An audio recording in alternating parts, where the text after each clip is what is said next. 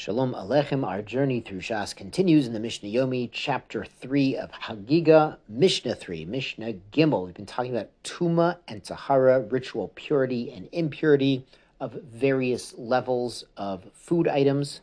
And so far in this parak, in this chapter, we've been discussing some stringencies that apply to kodshim, sacrificial items, versus truma, the tithe given to the kohanim, the priests, to consume. So Mishnah Gimel picks up, ochlin acholim niguvim, one may eat dry foods, biadayim misoavot, with contaminated hands. Now recall we talked about um, washing the hands or putting the hands in the mikveh, that if someone's hands are contaminated, that's a rabbinic level impurity if something is a biblical deraisa level impurity, then it contaminates the entire body. But there are certain situations that are similar to a biblical impurity where our ancient sages decreed that the hands can become impure, which is why to this day we still wash our hands before consuming bread, even bread of chulin.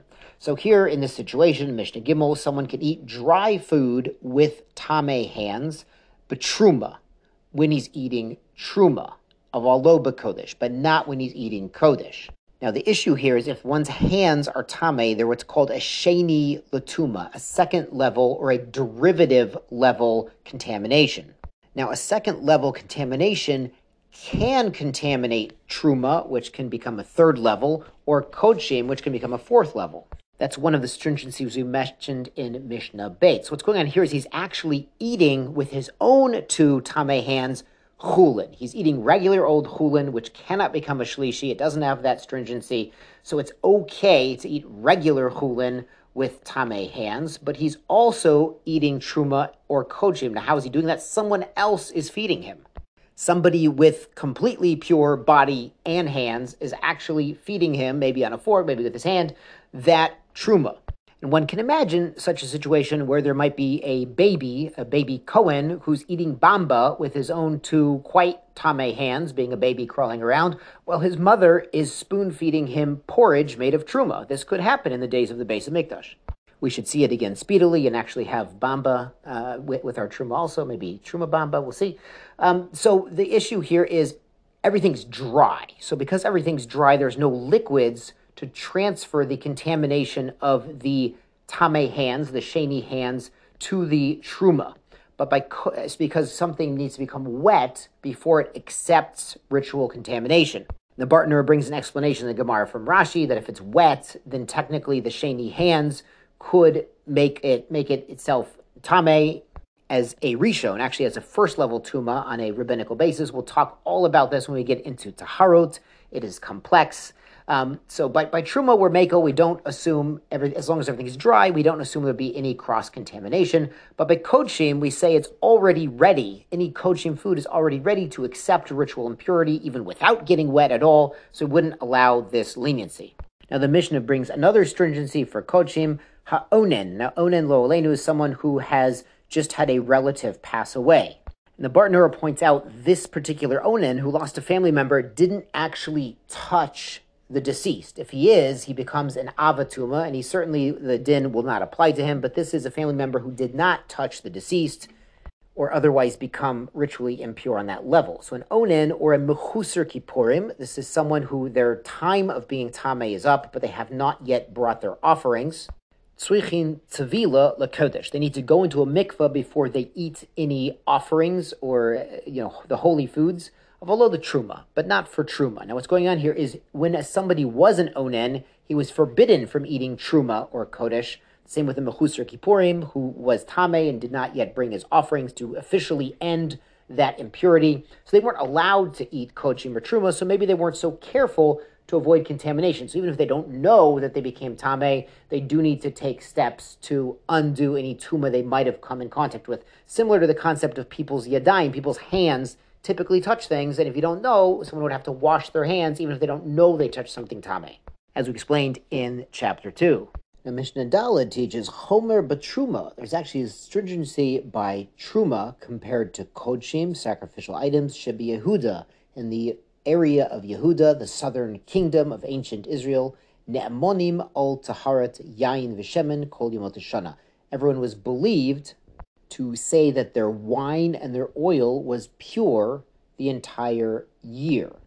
Now, this is by Kodshim. So, even an Amaretz who's not necessarily very educated or very scrupulous about keeping things tahor, when it was Kodshim, when he was going to bring this wine or this oil to the temple, you know, to bring an offering of wine or oil, libations, uh, you know, an oil mixed with the menachot, he would be very careful. He would get educated. He would get an expert opinion. He would get someone to come and purify his uh, kalim, his utensils, his press, everything he needs to make sure that what he brought to the temple was kept seriously pure. So we'd believe him in Yehuda, which is near the temple. We'd believe even in Amar to believe everyone about the purity of their kodshim, what they plan to bring to the temple.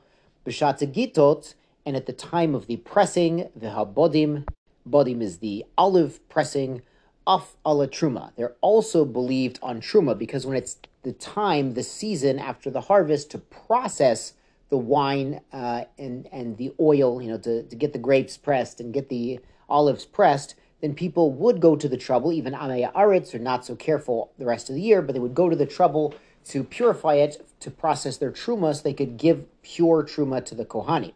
Avru agitot v'bodim, if the time of the grape press and the olive press is over, the heviu lo, and an amaretz brought to a Kohen chavit shel yain shel truma, a barrel of wine which is truma wine, and now his time period of being believed is up, lo yakabelinu amino, he shouldn't accept it from him. But if, if the amaris insists that the Kohen takes it, aval menicha legataba, the Cohen could actually save it until the next pressing season of the next year. And then at that time, the Amaretz has ne'emanis, has trustworthiness, because based on the fact that most of them at that time of year were very careful to keep things pure. The Amar lo, and if the Amaretz tells the Kohen that he's giving gifting the barrel to, he froshti latocha revit kodesh. I also have in there one revit, one quarter log of kodesh, of wine that's intended to go to the temple. You need to give that part to the temple. Ne'man, because he's believed, he's trusted that it's tahor, because again, the Amei everyone was very careful when it came to kodesh that they were going to bring to the temple, even more so than purity of truma. The Mishnah concludes, Kode yoin v'kode shemen hamedumot, jugs of wine or of oil that are a mixture. Now we've we've seen this word meduma before. We learned about truma. It meant a mixture of truma and chulin, and that was a problem actually if the chulin wasn't enough to be mevatel to nullify the truma. But here it means he has in his jug a mixture. It's there's truma, there's chulin, there's kodesh. So he's going to plant. He's going to separate out. He's going to tithe out the truma and give donate the kodesh and everything we fixed up eventually. So ne'emanin alehem. We believe everyone b'shot v'bodim during the time of the grape press and the olive press, v'kodem legitot shivim yom, and even before the time of pressing for 70 days.